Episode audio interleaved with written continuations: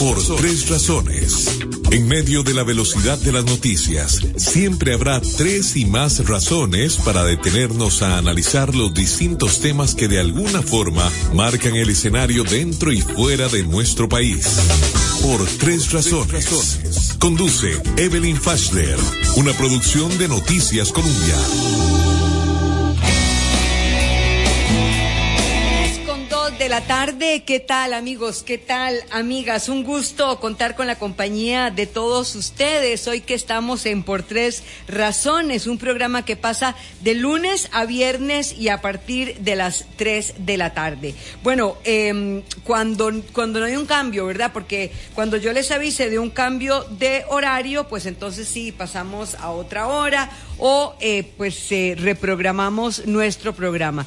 Pero si no les aviso de ningún cambio de horario, estamos pasando a las 3 de la tarde. Estamos en la 98.7 FM en el corazón del pueblo. Recuerde que también estamos en el Facebook de Noticias Colombia, estamos en Twitter, estamos en Instagram, estamos en el canal de YouTube y aprovecho para que visite nuestra página de internet eh, Columbia triple, www, perdón, columbia.co.cr, así como nuestro canal digital.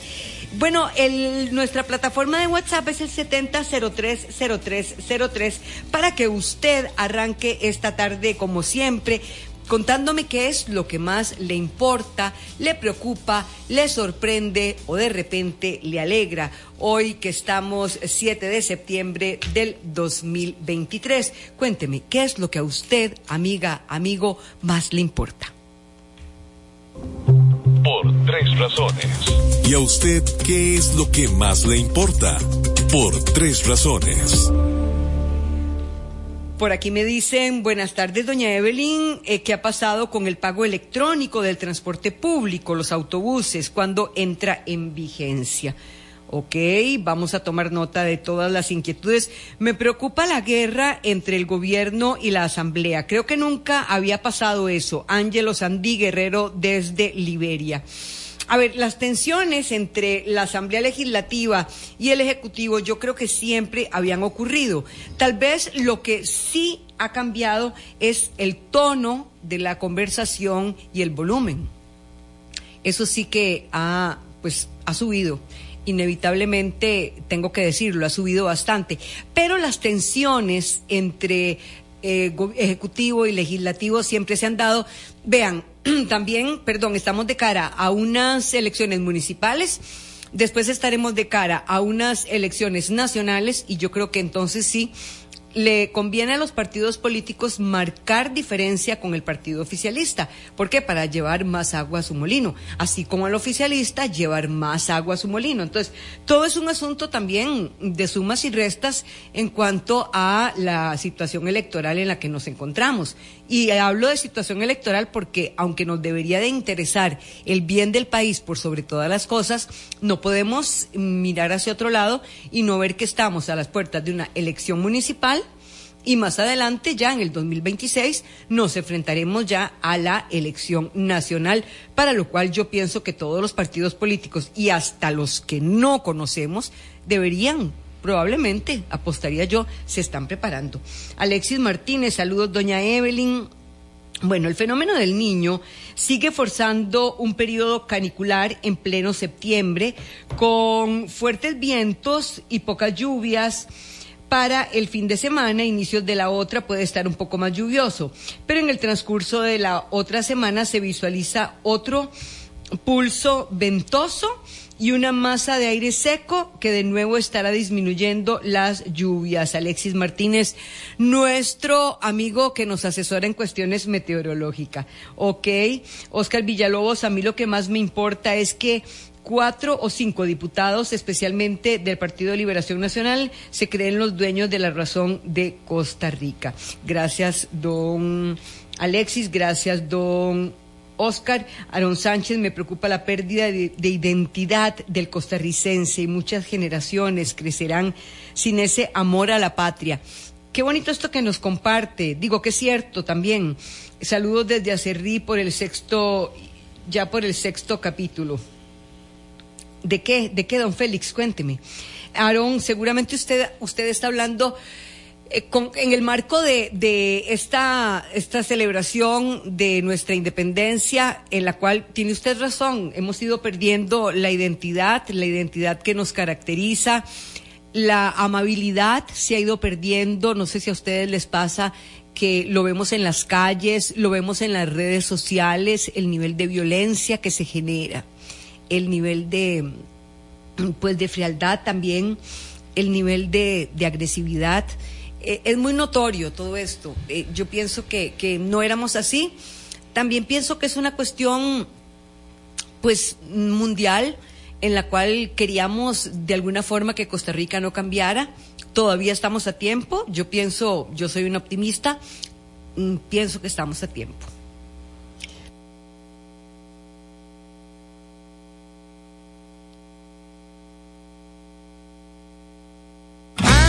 Don, ok, gracias. Don, don Félix me dice que está viendo Medicina Letal, una, una serie que les recomendaba yo en Netflix. me dicen, no hay cultura ni patriotismo. Bueno, eso, eso es, es cierto. Eh, luego critican a un diputado por aquí, a un diputado por allá, pero no me voy a poner a leer los nombres porque tanto critican a los diputados de Liberación como los diputados de Progreso Social Democrático. Buena tarde, doña Evelyn. Lo que más me preocupa es que en este país se invierte mucho dinero en educación y la educación cada día está peor. Esto es grave para nuestro país y lo que estamos creando son muchos nini. Don Alejandro Coronado, vea, don Alejandro, se invierte mucho dinero, pero le quiero decir una cosa. La Constitución nos dice que tenemos que invertir el 8% del Producto Interno Bruto. De unos años para acá, porque no quiero culpar a este gobierno, no, de unos años para acá se está invirtiendo menos del 6%. Entonces, ahí yo pienso que empezó el problema.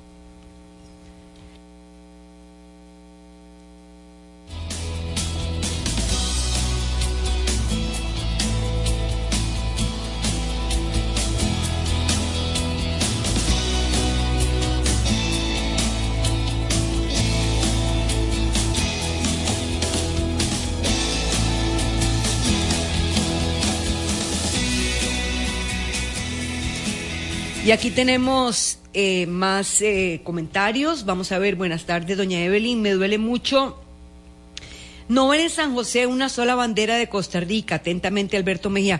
De, pero vea, don Alberto. Ah, no, eh, Roberto Torres. Le voy a pedir que nos ponga de fondo la bandera de Costa Rica.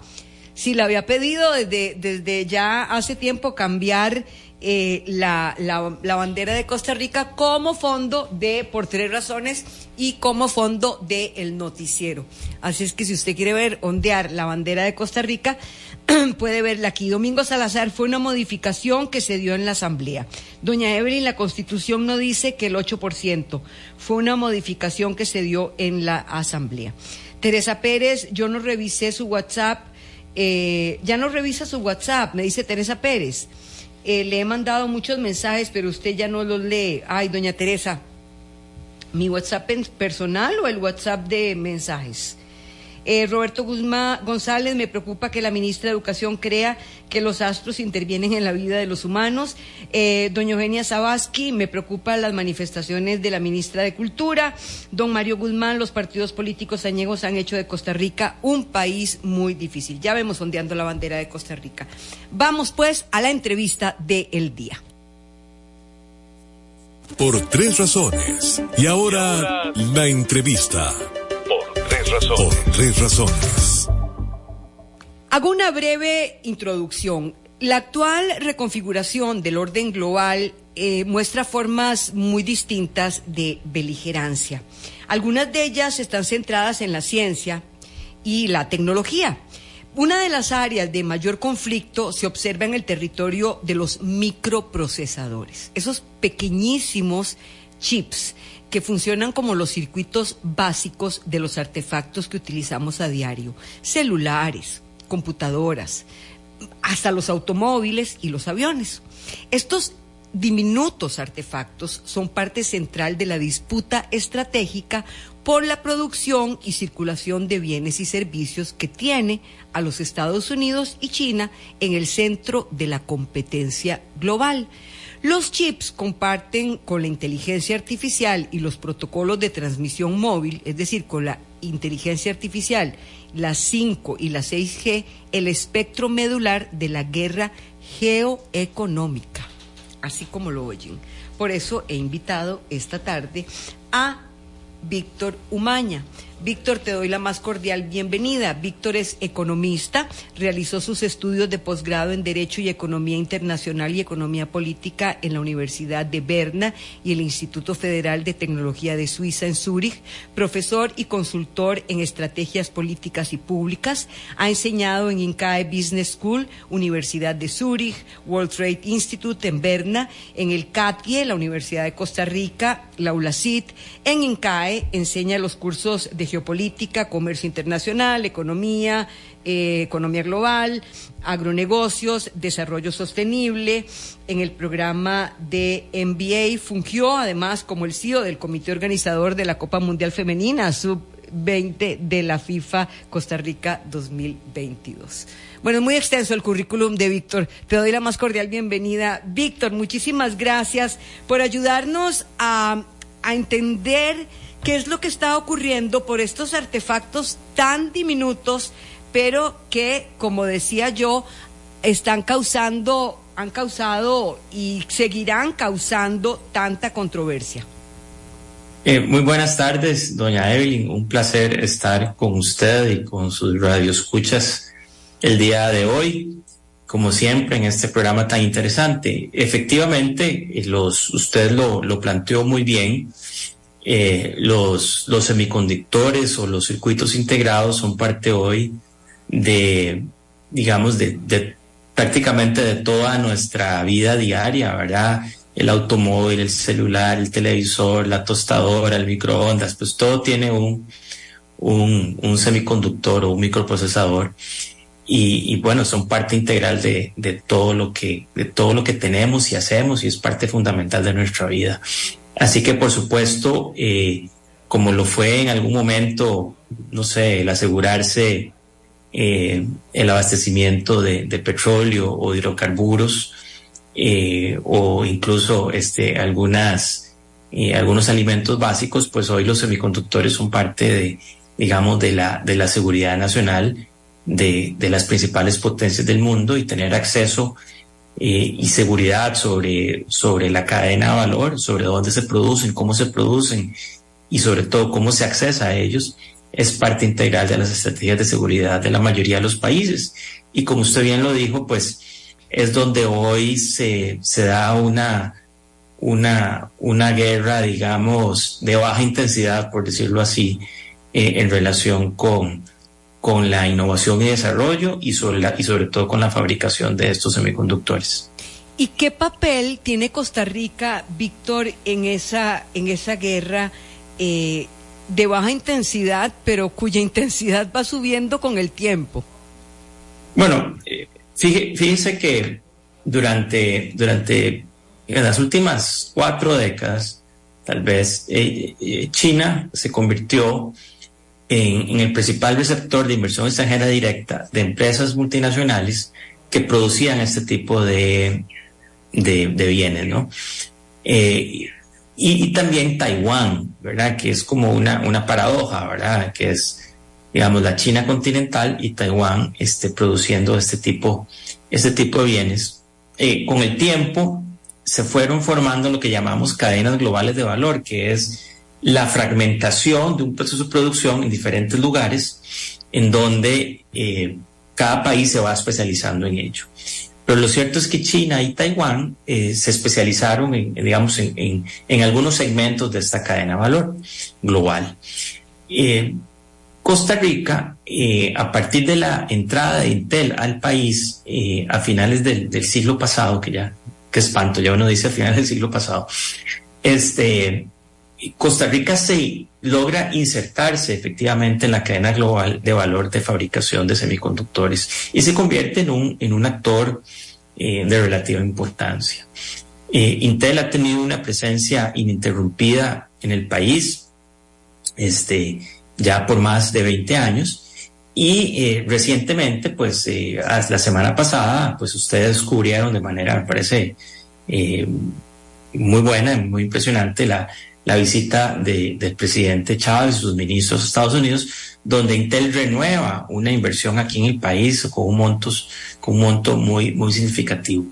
Lo cierto es que eh, Costa Rica vuelve a aparecer, digamos, de, forma importante en el mapa geopolítico de la, de la fabricación de semiconductores y es un actor eh, relevante en esta industria.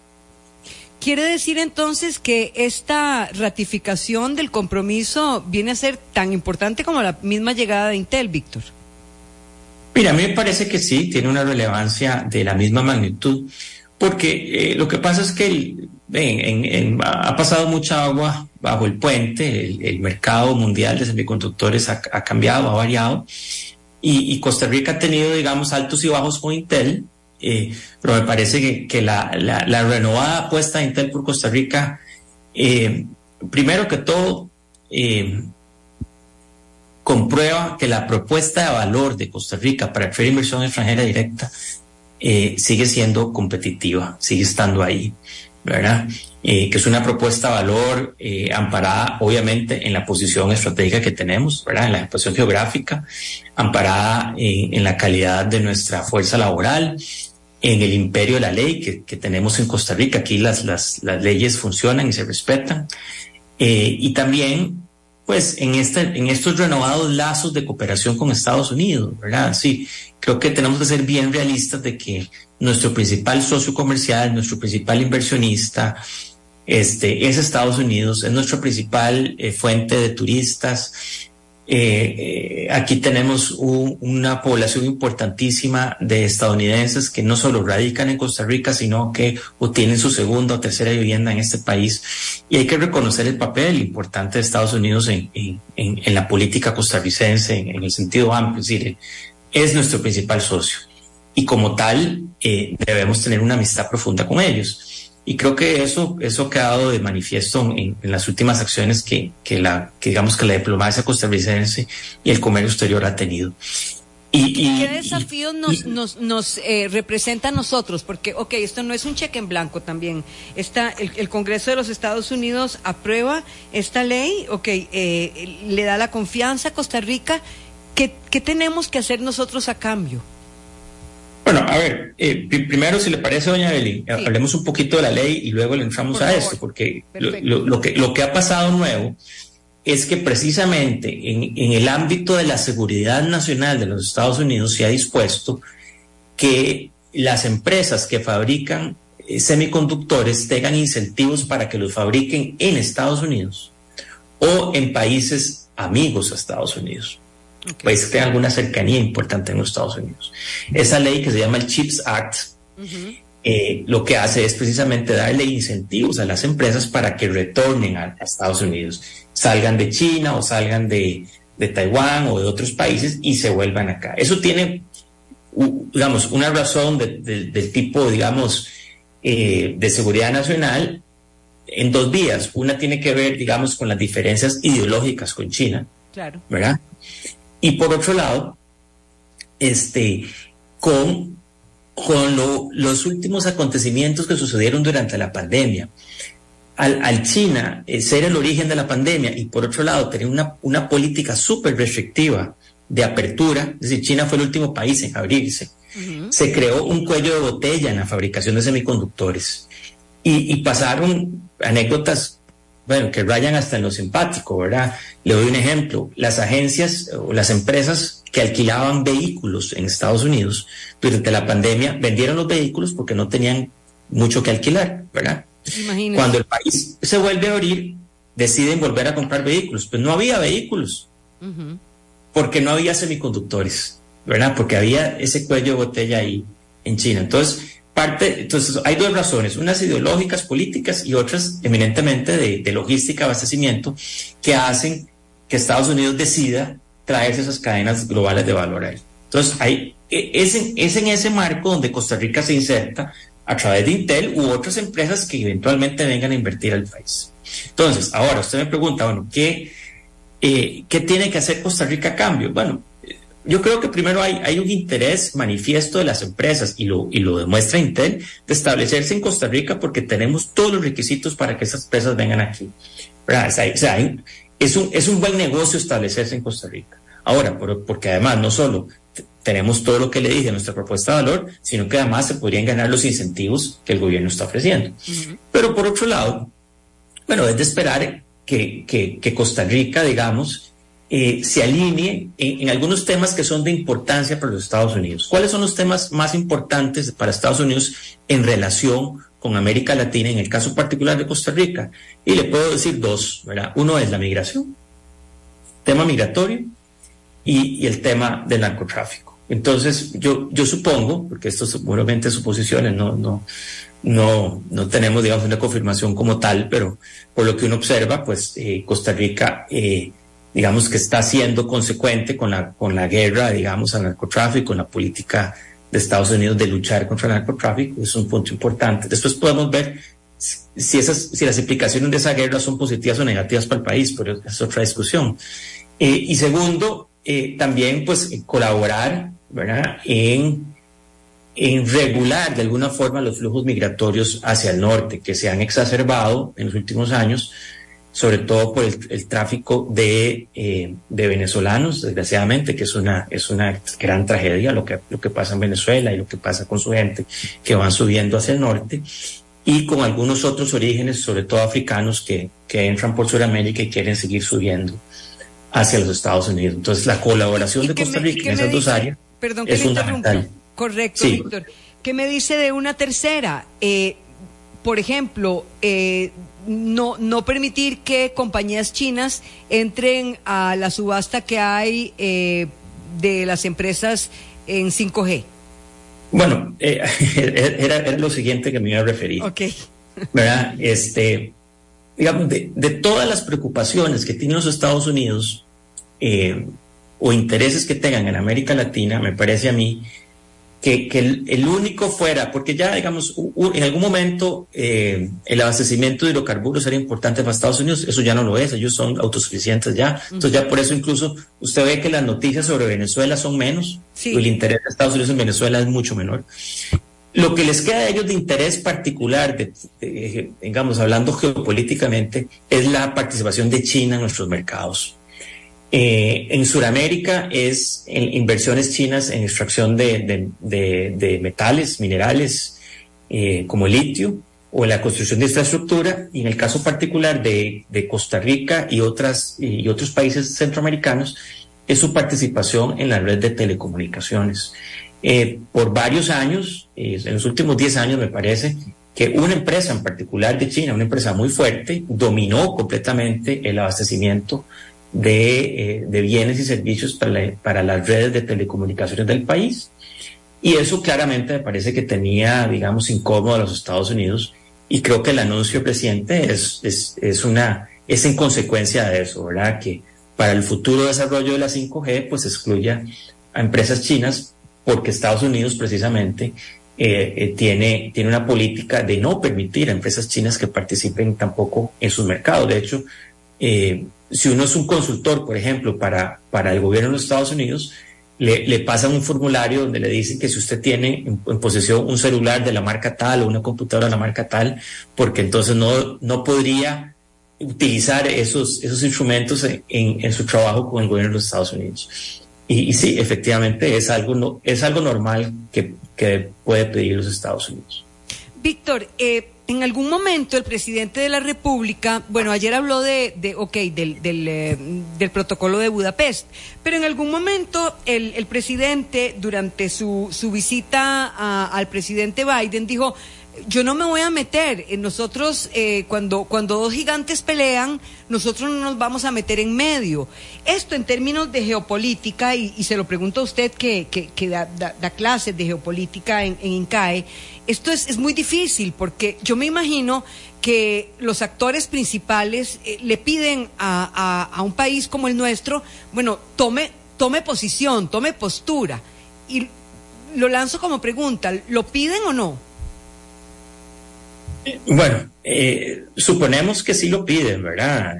Doña Yo creo que sí, es evidente. Ahora, Yo, yo creo que, mire, Costa Rica a lo largo, a lo largo de su historia, digamos, moderna, me parece que ha sido bastante hábil en posicionarse en los temas importantes y en, y en digamos, trazar una línea, ¿verdad? Una línea en la arena, es decir, a partir de este lado ya no voy a ir, ¿verdad? Imagínense que Costa Rica fue un pionero en declararle la guerra al eje en la Segunda Guerra Mundial en diciembre del 41, poco después de los ataques de Pearl Harbor, este, dando el paso sin que nadie se lo pidiera de primera entrada, ¿verdad? Eh, y, sucesivamente Costa Rica ha tomado posiciones importantes. Eh, luego, vamos con, con, los temas de neutralidad y eso, digamos, tal vez hemos tenido una posición un poco más independiente o, menos beligerante, por decirlo así, pero yo creo que es ineludible que, que, tomemos parte y decisiones al respecto en política exterior.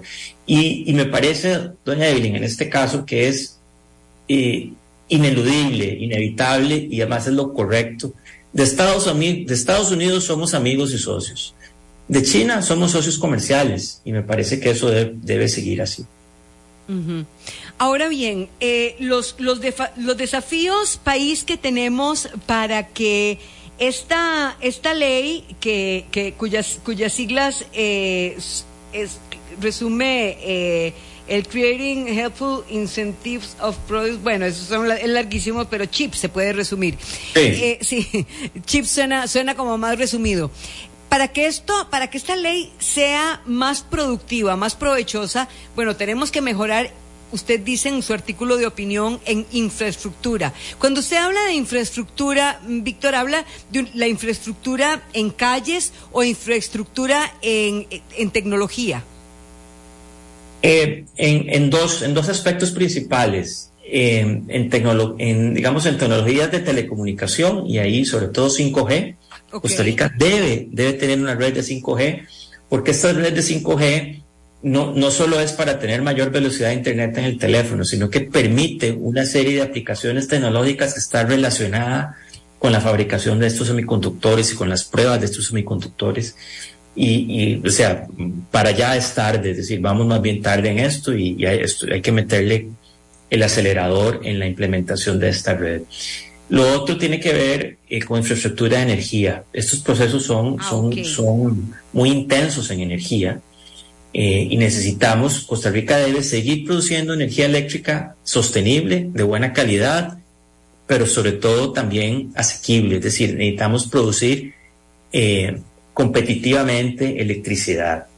Y, y, bueno, y hay una tarea eh, importante en manos del ICE, que es, pues, es el, es el digamos, el, el actor más grande e importante y el que debe modificar, creo yo, su, su propuesta de negocios su modelo de negocios para poder, de nuevo, entregar electricidad de buena calidad, eh, producida de forma sostenible por muchas razones, y, pero también a un precio que, le permita al país ser competitivo en atraer estas empresas eh, al país. La, la, tercera cosa, doña Evelyn, es la preparación de la fuerza laboral. ¿verdad? Costa Rica eh, está llegando a un punto en que está agotando, digamos, su, su, la fuerza laboral capacitada para trabajar en estas cosas. Entonces necesitamos seguir abriendo, digamos, produciendo, que la manguera de producción, ¿verdad?, sea más ancha, ¿verdad?, y seguir produciendo más profesionales y técnicos en, en las carreras relacionadas con ciencias, con tecnología, con ingenierías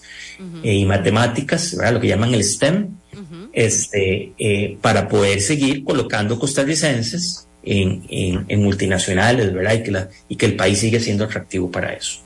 Detengámonos en cada una de estas de estos aspectos que has mencionado. Cuando hablas de los desafíos para el ICE, eh, se trata de producir electricidad con base en el hidrógeno verde. No, no, no. Eh, Porque hablas de, de, con sostenibilidad. Sí, a ver, el hidrógeno verde es, es, digamos, es una, es una aplicación o, un producto que podríamos hacer a partir de la electricidad. Este es al revés, digamos, el, hidrógeno verde sería un producto a partir de, electricidad renovable. Este, ahora podemos, si quiere, hablar un poco más de hidrógeno verde porque es, bastante interesante.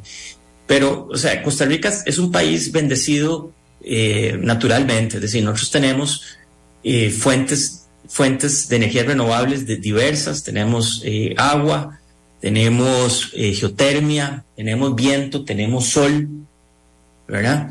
Este, y lo que tenemos es que aprovecharlas de una manera inteligente. Empezar, empezar a aprovecharlas bien, porque, porque así como tenemos agua, ya vemos que a veces nos quedamos eh, con desabastecimiento, tal vez no lo hemos hecho bien hasta el momento. sin lugar a dudas, eh, hemos sido, digamos, víctimas de nuestra abundancia, me parece a mí. Entonces necesitamos empezar a, a, tener esa mentalidad de la escasez, ¿verdad? En el agua. Este, y más ahora con, con el cambio climático, ¿verdad? Vea, vea, vea, este septiembre, este septiembre no ha llovido nada.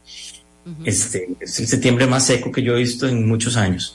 eh, pero bueno, eh, entonces creo que tenemos, tenemos que ser lo suficientemente dinámicos y flexibles para poder, eh, de nuevo, tener una oferta sostenible de energía eléctrica basada en estas fuentes renovables y que pueda ser entregada a bajo costo. Y ahí es importantísimo el involucramiento del sector privado. ¿verdad? Sí, lejos de tener ese enfrentamiento del de ICE y las, la compañía y las, y las demás eh, eh, empresas de transmisión con, la, con el sector privado, debemos tener una alianza importante de, de producción y transmisión de electricidad de, de, bajo costo. Y eso nos, eso nos abre las puertas a traer más inversión, de traer inversión incluso en procesos productivos que puedan demandar mano de obra poco calificada, que es la que tenemos en, en las costas y en las zonas rurales, ¿verdad?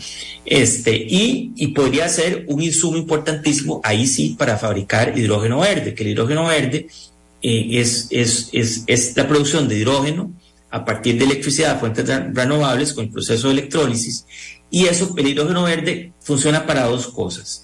Es una respuesta eh, a, los desafíos del cambio climático para poder eh, suministrar eh, energía a transporte pesado y también eh, es posible a partir del hidrógeno verde producir fertilizantes, digamos, producidos de manera sostenible en un momento en que la, las preocupaciones sobre la seguridad alimentaria se han exacerbado en todo el mundo. Tenemos esa preocupación por lo que pasa en Rusia, en Ucrania y otros fenómenos naturales eh, y necesitamos producir más alimentos y los fertilizantes son un elemento importantísimo para ello. Entonces, la electricidad es la llave que puede abrir todas esas eh, ese potencial para el país.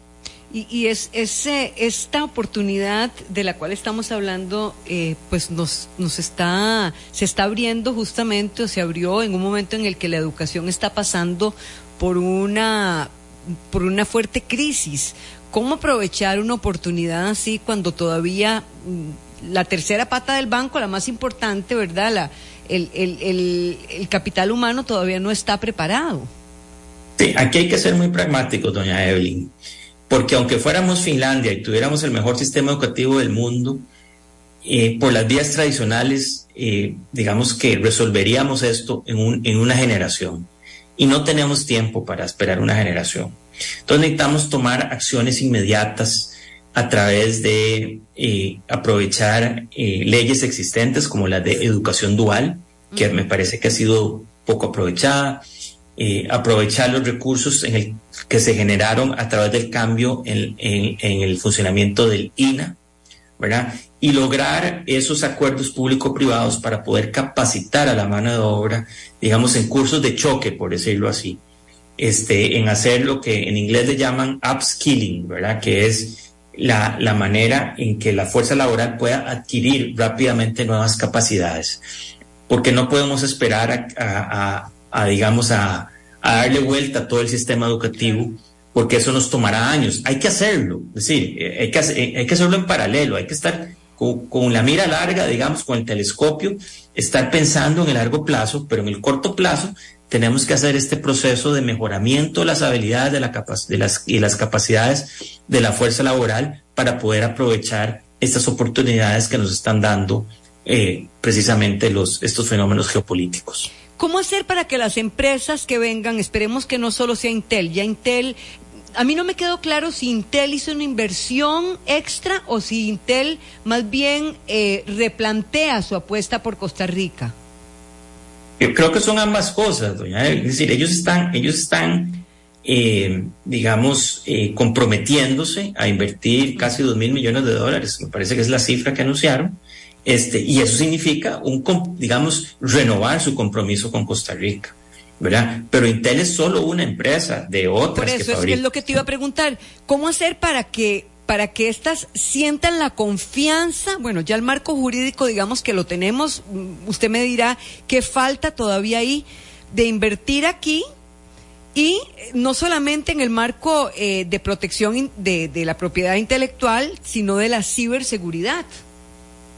Bueno, a ver, eh, en temas de ciberseguridad me parece que el país, después del amargo episodio que sufrimos el año pasado, me parece que se han dado rápidamente los pasos para, para controlar ese tema y, y estar ya a la vanguardia de los sistemas de defensa eh, del país contra ataques cibernéticos. Me parece que eso, eso ha sido prioridad por parte del Ministerio de Ciencia y Tecnología y, y, tengo plena seguridad que eso está funcionando bastante bien. Yo creo que eso, eso finalmente y aparejado también a esta cooperación más estrecha con Estados Unidos, eso se resolverá. Por supuesto que esto es una, esto, sí es una guerra declarada, ¿verdad? Los, los delincuentes cibernéticos eh, están atacando en todo momento y a todo nivel, desde a usted en su cuenta bancaria, ¿verdad?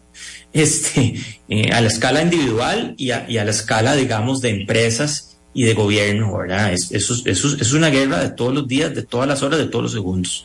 Pero creo que, que el país, después, ya le digo, después de haberse llevado ese, ese, ese chasco tan feo, eh, pues estamos de nuevo retomando una senda de, de asegurar esa ciberseguridad de manera de, dentro de lo posible. Eh, yo, yo creo, Evelyn, que o sea, el país tiene esa propuesta de valor sólida, ¿verdad? Tenemos, eh, como usted dijo, el régimen legal, tenemos la protección de, de, digamos, de, de, los tribunales. Eh, Costa Rica tiene un récord impresionante, bueno, ¿verdad? En estos temas. Tenemos el, estamos en el lugar correcto, en el momento correcto, en el uso horario correcto. Ahora lo que necesitamos es esas dos cosas me parecen a mí fundamentales. El, tema, el tema de, la fuerza laboral y, y, el abastecimiento de electricidad eh, constante, sostenible y a bajo precio. Estos temas le tocan a las universidades públicas, universidades privadas, por un lado, digamos, a unas y a otras, ¿verdad? La capacitación, a las empresas privadas también que quieran colaborar y puedan hacerlo, porque es un desafío país. Y en el tema de electricidad, eh, ¿dirías que únicamente Alice? A ver, lo de la fuerza laboral es responsabilidad de todos. creo que las empresas, las empresas pueden hacer muchísimo, pero ese no es el negocio de las empresas, ¿verdad? O sea, las empresas lo harán en la medida que eso promueva, promueva recibir más ganancias. Así es como funcionan las empresas. El incentivo de la empresa es ganar, ¿verdad? Entonces lo harán en medida de que, que tenga sentido de negocio. Me parece que sí hay una responsabilidad enorme de las universidades y sobre todo las, de las universidades públicas, porque los, los subsidios que reciben las universidades públicas para su funcionamiento, que es el FES, ¿verdad? Es, esos ingresos que reciben de, de Hacienda deben estar alineados con las prioridades del país.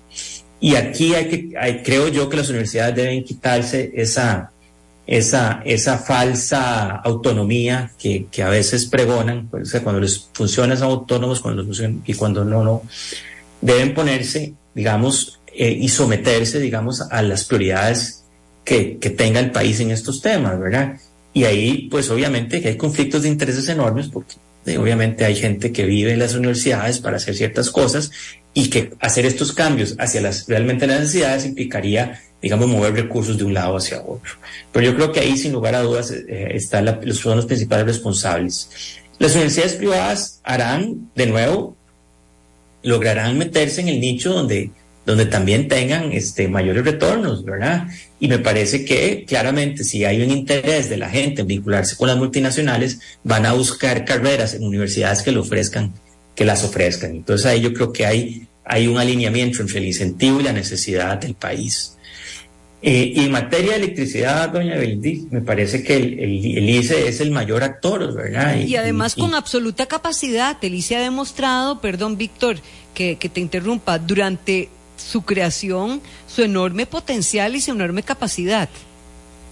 Eh, sin lugar a dudas. Si, usted conversa, doña Evelyn, con, con personas que, que, trabajaron y conocieron, estuvieron al lado de Jorge Manuel Dengo, por ejemplo, el fundador del ICE. Visionario. Uno, claro, este, uno, uno se maravilla de la capacidad de visión que tenía don Jorge Manuel. Yo una vez fui a, al, al, proyecto Arenal Tempisque y desde una loma con, con, un señor que era un chiquillo que trabajaba para don Jorge Manuel, decía, de esta, de esta loma, don Jorge Manuel visualizó cómo iba a ser el embalse y para qué iba a servir el embalse y cómo el embalse iba a ser plurianual y cómo iba nada más, aparte de electricidad, iba a servir para irrigar los, los, los suelos de Guanacaste.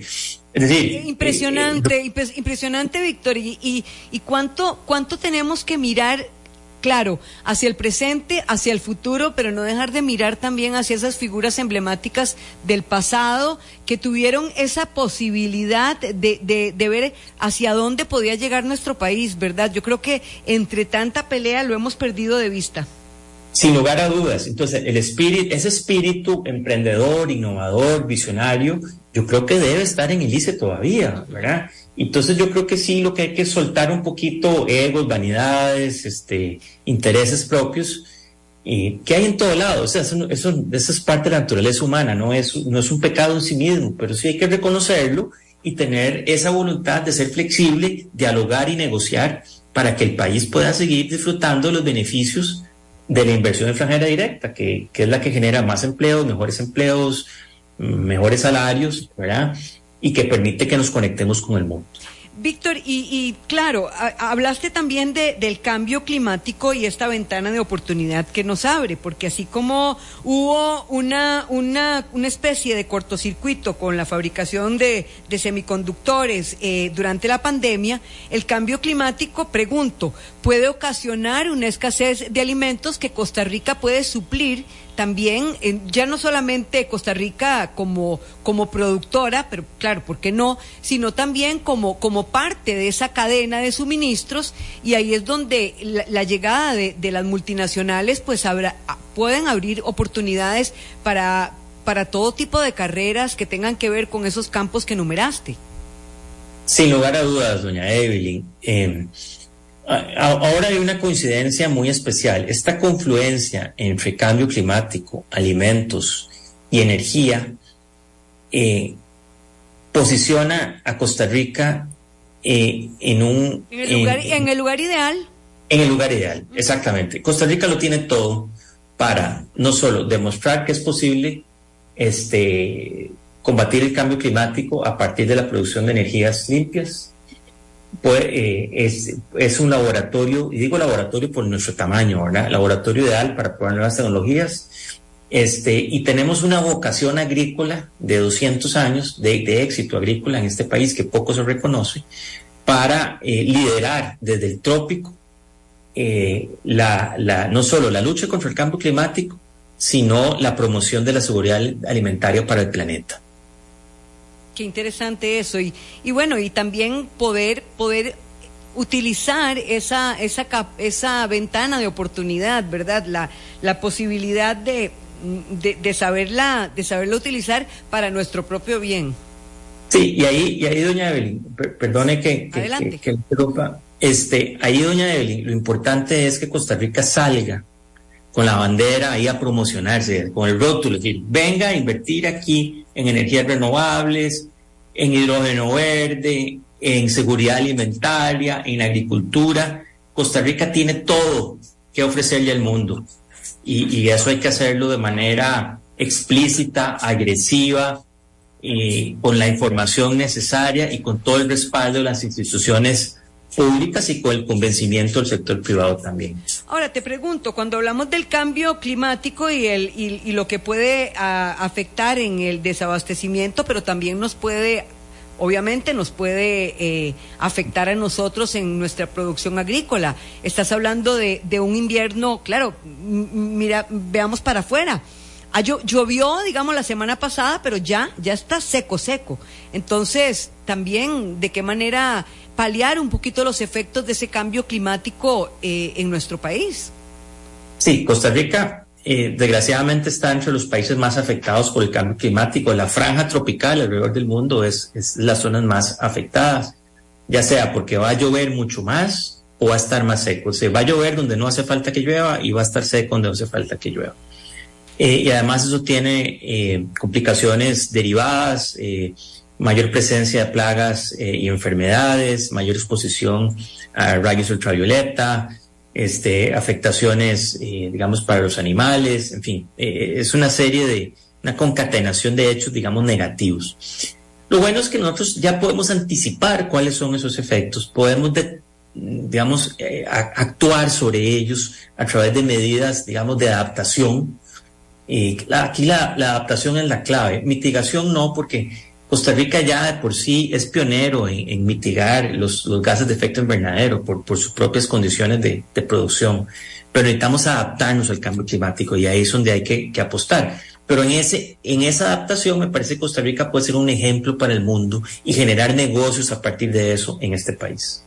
Claro, y también eh, se habla mucho de, la posible escasez de café en el futuro y, de cómo el consumo ha crecido en países muy grandes como la India.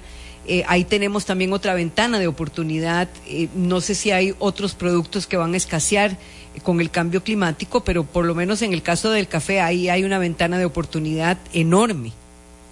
Sí, bueno, y probablemente nuestras zonas cafetaleras actuales vayan a ser afectadas, ¿verdad? Y disminuya nuestra producción de café en un momento. Lo que hay que es investigar sobre sobre áreas nuevas potenciales para producir café u, otros alimentos. Aquí eh, no, no necesariamente es café, pero bueno, café es un gran ejemplo. Porque, digamos, no muchos de los. ocurren tantos, tantas, tantas. Claro, eh, qué sé yo, pues, arroz, frijoles, eh, maíz, o sea, hay muchas cosas. Café es un buen ejemplo por, por ser parte de nuestra, de nuestra cultura y tradición. Me ocurrió porque es la hora como del café. Es rico, sí. Y, y, dos guardias escasez, pero el tema es, el café es susceptible a la temperatura. Usted, usted puede, digamos, luchar contra eso produciendo café a, mayores alturas. Pero usted no es que pueda agarrar la finca de café y llevársela por otro lado, ¿verdad? Eso es imposible. Entonces tenemos que pensar en nuevas variedades, variedades que sean resistentes al calor, resistentes a, a las plagas y enfermedades que estén que estén relacionadas con eso. Y ahí Costa Rica tiene un potencial enorme en investigación y desarrollo, ya lo ha hecho anteriormente.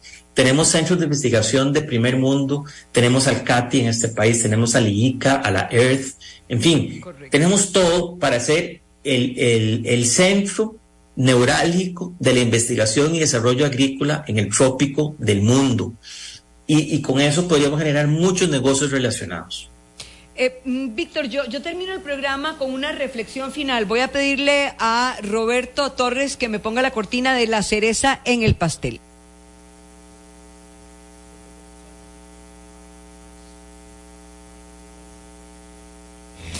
La cereza en el pastel. Por tres razones. He conversado con eh, Víctor Umaña, él es economista, realizó sus estudios de posgrado en Derecho y Economía Internacional y Economía Política en la Universidad de Berna, el Instituto Federal de Tecnología de Suiza en Zúrich, profesor y consultor en estrategias políticas públicas. Ah, bueno, ha enseñado en el INCAE Business School, en la Universidad de Zúrich, Actualmente no sé si estás todavía dando clases en el INCAE, pero eh, tengo que enseñar los cursos de geopolítica, comercio internacional, economía global, agronegocios y desarrollo sostenible en el programa de MBA.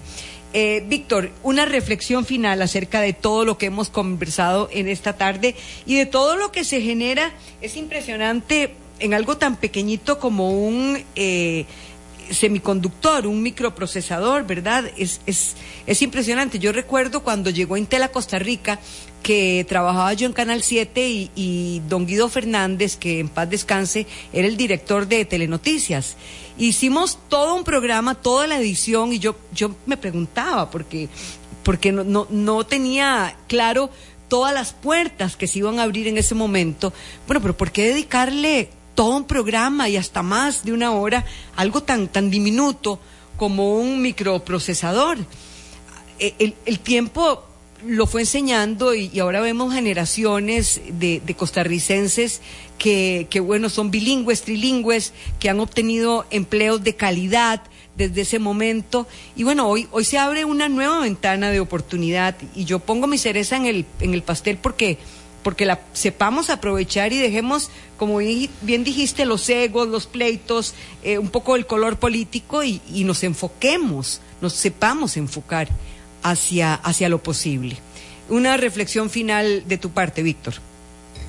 Gracias, doña Evelyn. Mi, reflexión es similar a la suya. Estamos en, una, en un parteaguas, en un momento crucial para tomar decisiones y poder aprovechar de, de manera definitiva las oportunidades que nos está dando el entorno y, las oportunidades que nosotros mismos nos hemos labrado. Pero tenemos que tomar decisiones, decisiones respecto a eh, la calidad de nuestra fuerza laboral, decisiones respecto a la calidad de nuestra energía, decisiones importantes respecto a lo que queremos para nuestras zonas rurales y las costas. Y, y bueno, y hay que tomar decisiones y tomar acciones. Y hay que hacerlo rápido, eh, porque yo te estaba hablando de la crisis de nuestra educación y claro, es algo que no se debe de desatender, pero es que esto tiene que ser como para allá. Y, la, educación eh, tiene que ser para allá también, pero no es algo que se pueda remediar en lo, inmediato. Y, esta ventana de oportunidad, antes de cerrar este programa, eh, mm, Víctor, te pregunto, ¿se cierra en algún momento? ¿Tiene, ¿Tiene alguna fecha de caducidad? Pues sí, el, tren pasa una sola vez al día, ¿verdad? Este, hay, que montarse en él. Parece que no solo porque las oportunidades están ahí para tomarlas, sino porque hay países que están dispuestos o darían, darían lo que fuera por ser Costa Rica hoy y están construyendo esas, esas capacidades para también montarse en ese tren y a, lo mejor no hay campo para, para otro más. Así que eh, si no es ahora, va a ser muy difícil después. Muchísimas gracias, Víctor, muy amable como siempre. Muchas gracias por habernos. Gracias a usted, doña Evelyn, que esté muy bien. Que estén muy bien, que estén todos muy bien. Ahora los dejamos con punto decisivo a las 4 de la tarde, que es fútbol, y a las 5 en punto volvemos con Noticias Colombia. Mil gracias por su compañía.